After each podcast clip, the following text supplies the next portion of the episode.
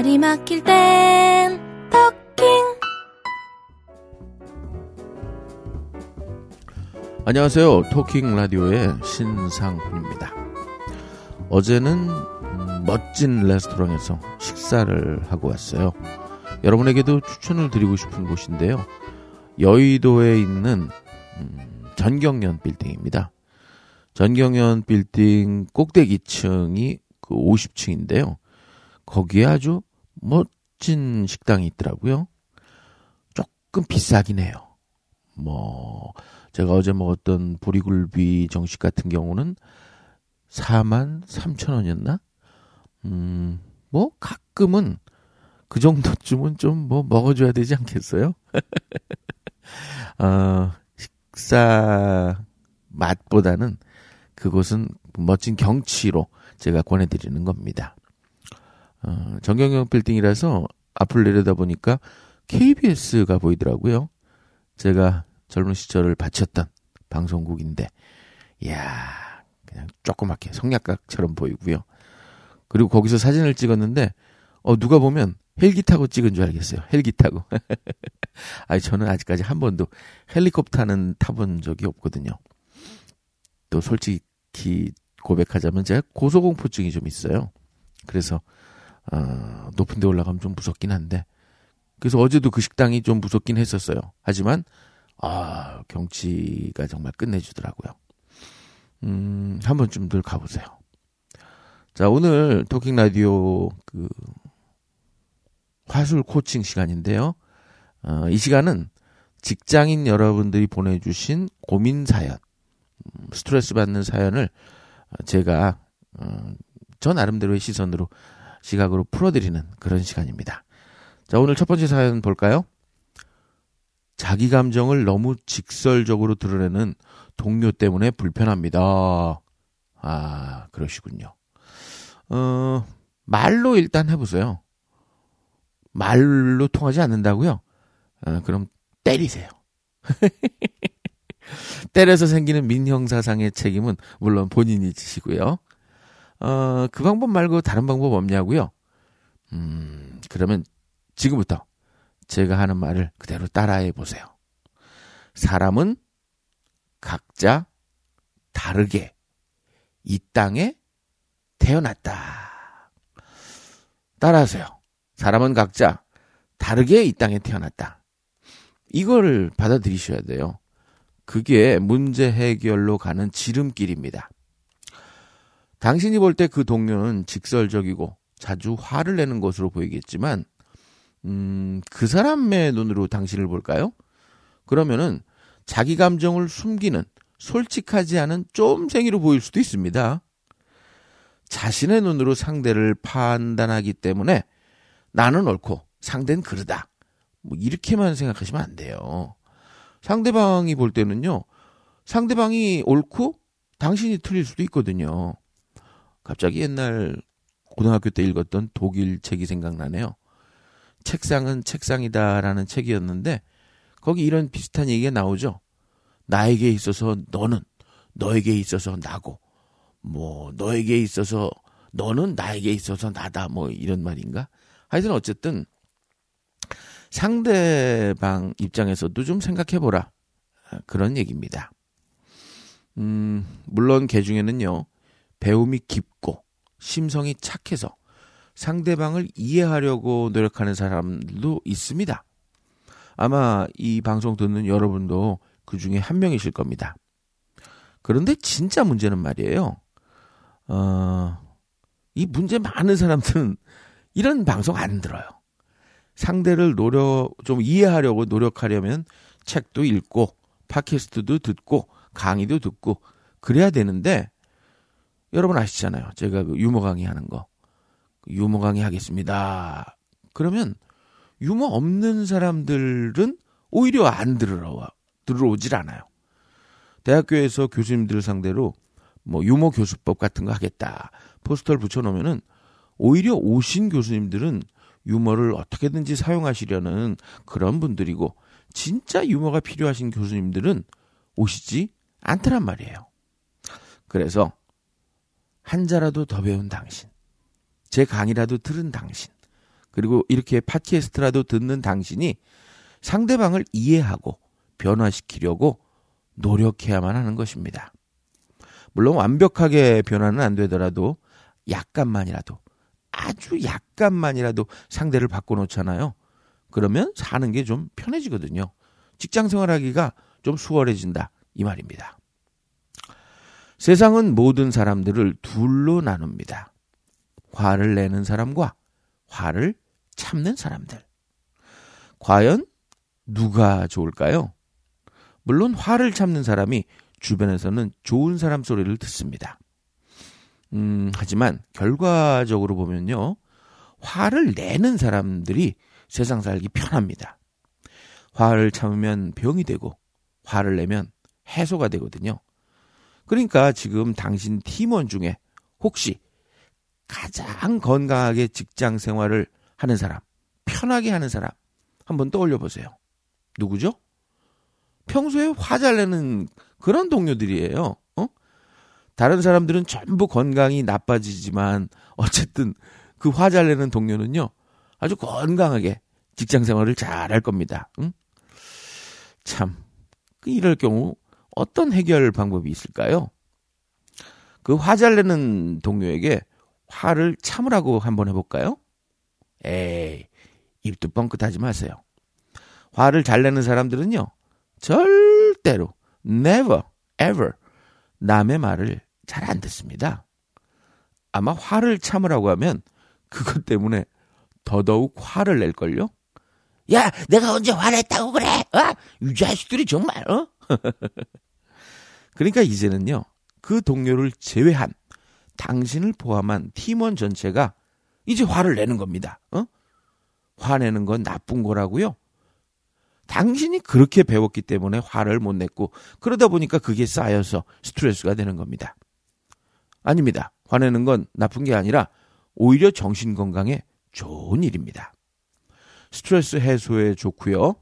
또 상대방에게 내 의사를 아주 확실하고 직접적으로 전달할 수 있어서 좋고 또 주변 사람들에게 나 여기 있어요 하는 존재감을 나타낼 수 있는 가장 좋은 방법입니다. 그리고 또 회의 중에 강력한 자기 주장을 펼치는 직원으로 보일 테니까 아, 윗사람이 보면은요, 얼마나 좋게 보이겠어요. 화 참다가 걸리는 병은 화병입니다. 화병. 화를 내서 걸리는 병은 없어요. 화를 참다가 화병 걸리는 거죠. 여러분, 이제는 화를 좀 냅시다. 어? 그런데 화를 내더라도요. 문명인처럼 그렇게 배운 사람 티를 내면서 화를 내야 됩니다. 저는 이 화내는 방법을 이렇게 정의했죠. 웃으면서 화내는 방법. 제가 가르쳐 드릴 테니까 꼭 명심하시고 이제는 화를 낼 때도 웃으면서 하세요. 웃으면서. 일단 살짝 비켜서세요. 제3자의 시선으로 이 상황을 바라보면 화가 좀 덜 납니다. 너와 나의 관계로만 보면은요. 마주오는 기차처럼 그 왜 치킨 게임이라고 있잖아요. 마주오는 자동차처럼 꽝 하고 부닥치게 되죠. 그런데 옆에서 살짝 훈수를 두는 입장에서 바라보면은 여유가 생깁니다. 왜 바둑도 그렇잖아요. 막상 바둑 두는 사람은 수를 못 읽지만 옆에서 훈수 두는 사람은 어, 그 수가 잘 보이더란 말이죠. 여유가 있으면 반짝이는 아이디어도 생깁니다. 음, 뭐 예를 들어 볼까요? 이건 진짜 실화거든요. 어, 스파게티 집에서 맛있게 먹고 있었는데 머리카락이 나왔어요. 여러분 이럴 경우 어떻게 하세요? 그렇죠. 뭐 살짝 빼고 먹는 거죠. 뭐 그런 일로 화를 내세요. 아, 이 집 주방장이 탈모가 시작됐나 보다. 그렇게 생각하고 머리카락 빼고 먹으면 되지. 뭐가 문제예요? 그런데 조그만 머리카락을 싹 빼보니까 아 이게 의외로 짧아요.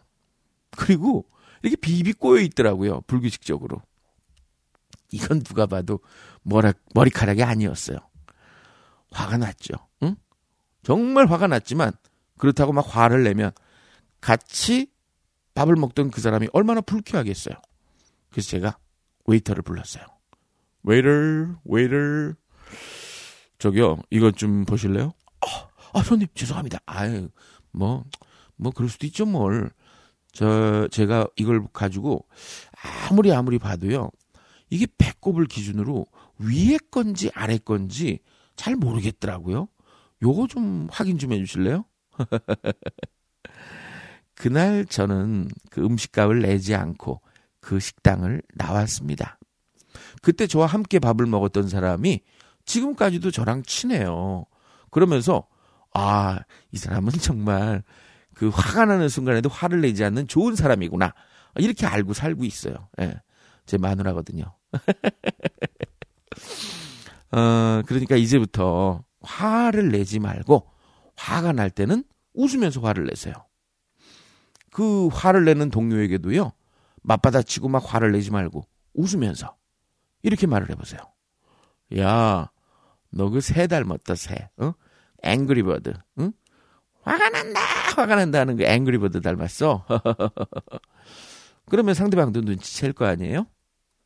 음, 그래도 잘 모르고 화를 낸다고요?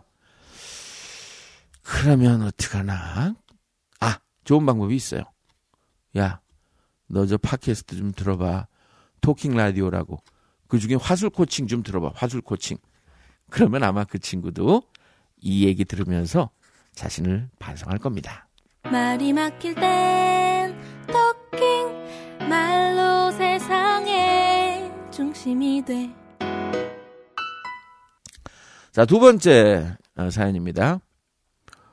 제가 회사에서 꼭 필요한 존재인지 모르겠습니다. 이걸 알 수 있는 좋은 방법이 없을까요? 아, 좋은 방법 있습니다. 최대한 휴가를 길게 다녀오세요. 어? 한 15일 정도. 그래도 회사가 돌아간다면 당신은 회사에서 뭐 딱히 필요한 존재는 아닐 겁니다. 만약에 그렇게 휴가를 다녀왔는데 아 책상이 없다. 그러면 당신은 회사에서 불필요한 존재일 겁니다. 정말로 당신이 회사에서 필요한 존재인지 알고 싶으세요? 그럼 휴가 다녀오세요, 휴가. 어? 아, 만약에 휴가를 가고 싶은데 회사에서 휴가를 안 준다고요? 어허, 축하드립니다. 아마도 회사는 당신이 꼭 필요할 겁니다. 그러니까 휴가 안 주는 거예요. 열심히 일이나 하세요. 자, 다음 세 번째 사연입니다. 노회한 선배와 영악한 후배 사이에서 숨이 막힙니다. 아유, 참 이게 불쌍한 분이시네. 응? 갑자기 그 샌드위치 생각이 나네요. 위로는 노회한 선배, 아래로는 어, 영악하고 노련한 신참. 그 사이에 끼어버린 샌드위치. 크, 참 불쌍합니다. 아, 참. 저는요, 샌드위치 중에 참치 샌드위치를 좋아합니다. 참치에는 DNA가 많이 있어서 머리도 좋아지고, 아, 맛도 그만이거든요. 응? 참치 브랜드는요, 동원하고 사조, 그 다음에 오뚜기가 있는 것으로 아는데, 여러분들은 어떤 브랜드를 좋아하세요? 아니, 왜 갑자기 뭐 고민 해결하다 말고 참치 샌드위치 소리를 하냐고요? 왜 뜬금없는 소리를 하냐고요? 가끔은 중간에 끼어서 답답하고 숨이 막힐 때 그 돌파구를 찾기 위한 여유가 필요합니다. 그러니까 오늘 점심은요, 답답한 사무실이나 좁디 좁은 식당을 벗어나서 샌드위치 하나 들고 커피 한 잔 들고 가까운 공원으로 나가보세요. 그리고 샌드위치를 바라보면서 자신의 모습처럼 생긴 그 샌드위치를 바라보면서 해결책을 한번 생각해 보자 이겁니다. 사회성 좋고 일 잘하는 척만 하면서 당신에게 일감을 떠넘기는 그 고참 선배. 정말로 현명하게 직장 생활 잘하고 있는 겁니다. 상사에게 비율을 잘 맞추는 건 직장인이 갖춰야 할 덕목 중의 하나죠. 뭐 치사하지만 어쩔 수가 없어요. 또한 부하, 부하 직원에게 빵긋빵긋 웃는다는 것은요. 부하 직원을 다루는 태도가 몸에 배었다는 겁니다. 아우, 미스킴, 아우, 미안해. 이거 좀 좀 일 좀 처리해줘. 하하하. 하면서 웃는 그 미소. 응? 얼마나 부하 직원 잘 다루는 태도가 몸에 붙어 있으면 그렇게 방실방실 웃으면서 말을 하겠어요. 이 정도면 어느 직장, 어느 부서에 발령받아도 살아남을 수 있는 그런 사람입니다. 근데 왜 그런 고참을 비난하세요? 회사 생활 잘하고 있는 분인데. 오히려 좋은 점만 본받도록 하세요. 상사에게 비위 맞추는 법, 방긋 방긋 웃는 법, 그리고 자기의 일을 아래 사람에게 떠넘기는 법, 어?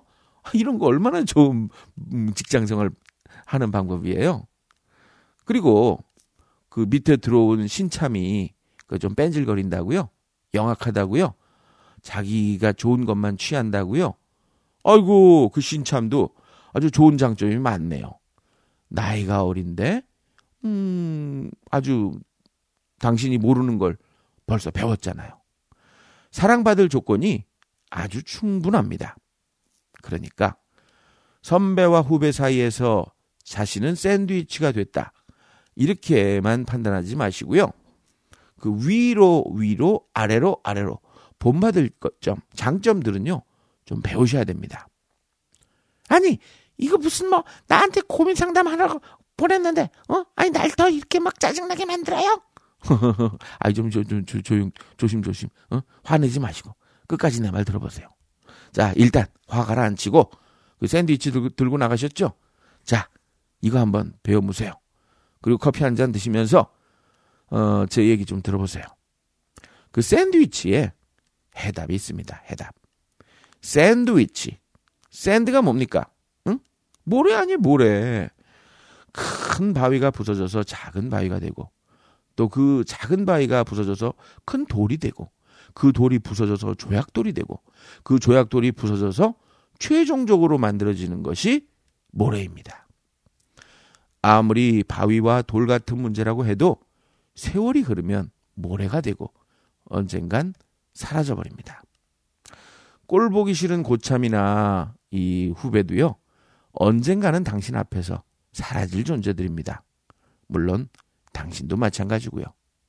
그런데 무엇 때문에 아둥바둥 속속이면서 살아야 됩니까? 그 샌드위치에 담겨 있는 샌드처럼 그래 모래처럼 모래가 되면 나도 사라지겠지. 이 고민도 사라지겠지. 그렇게 좀 대범하게 마음을 뭐, 먹어보세요. 대부분 고민하시는 분들은요, 좁아서 그래, 좁아서. 그 스트레스라는 말의 뜻도요, 그 원언을, 원, 어, 찾아보면은, 그 좁아진다. 뭐, 그런 뜻에서 온 거예요. 참, 당신이 그 샌드위치의 중간에 낀 존재라서 화가 났다 그러셨잖아요. 생각해 보세요. 샌드위치의 가장자리 부분은 음, 빵입니다. 빵. 그리고 정말 중요한 부분은 가운데 끼어 있습니다. 그러니까 당신이 만약에 중간에 끼어 있다 그러면 당신이야말로 회사에서 진짜로 필요한 존재입니다. 그러니까 이제부터 고참에게는요, 음, 비위를 좀 잘 맞춰보세요. 윗사람에게 비위를 잘 못 맞추면요, 어디 가서든 사는 게 불편합니다. 결혼해서 만약에 시어머니가 생기고 시아버지가 생겼다. 그럼 어쩌실 거예요? 비유 맞춰야지. 그리고 나이 어린 직원에겐요. 좀 더 다정하게 구세요. 응? 그리고 속으로 이런 생각하는 겁니다. 야, 니들은 빵이야, 빵. 나는 소중한 내용물이야. 이렇게 자기 자신을 좀 음, 자존감을 가지고 축혀 세워주세요.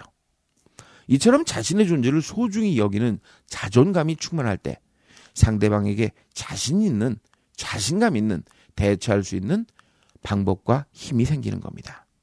자, 샌드위치 다 드셨으면요. 자신감 100배 충전해서 사무실로 고고싱! 네. 오늘은 이렇게 세 가지 고민을 풀어드렸는데요. 만약에 여러분도 이런 고민이 있으시다 하면은 주저하지 마시고 저한테 이메일로 보내주세요. 토킹신 아, 네이버 닷컴입니다. T-A-L-K K-I-N-G S-H-I-N 토킹신 골뱅이 네이버닷컴입니다. 그리고 참 여러분들 토킹이라는 온라인 스피치 학원이 있는 거 아시죠? 검색창에 토킹 혹은 제 이름을 치시면요 온라인 학원이 뜹니다. 지금 어, 특별 할인 기간이니까요. 많이들 방문해 주시고요. 여러분의 고민이 모두 해결되는 그날까지 저와 함께 크게 웃으면서 자신감 충만하게 살아가자고요. 감사합니다. 지금까지 신상훈이었습니다. 무슨 말을 할까 수많은 단어들 떠다니는데도 입이 딱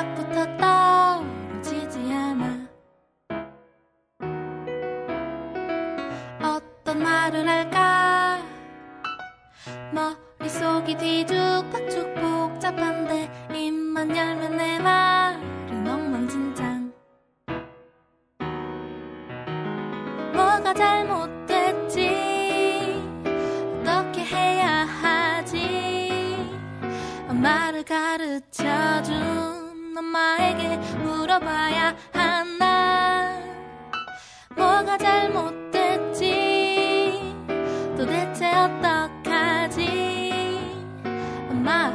말하는 걸 처음부터 배워야 하나 봐. 말이 막힐 땐 토킹 말로 세상의 중심이 돼. 말이 막힐 땐 토킹 말로 세상의 중심이 돼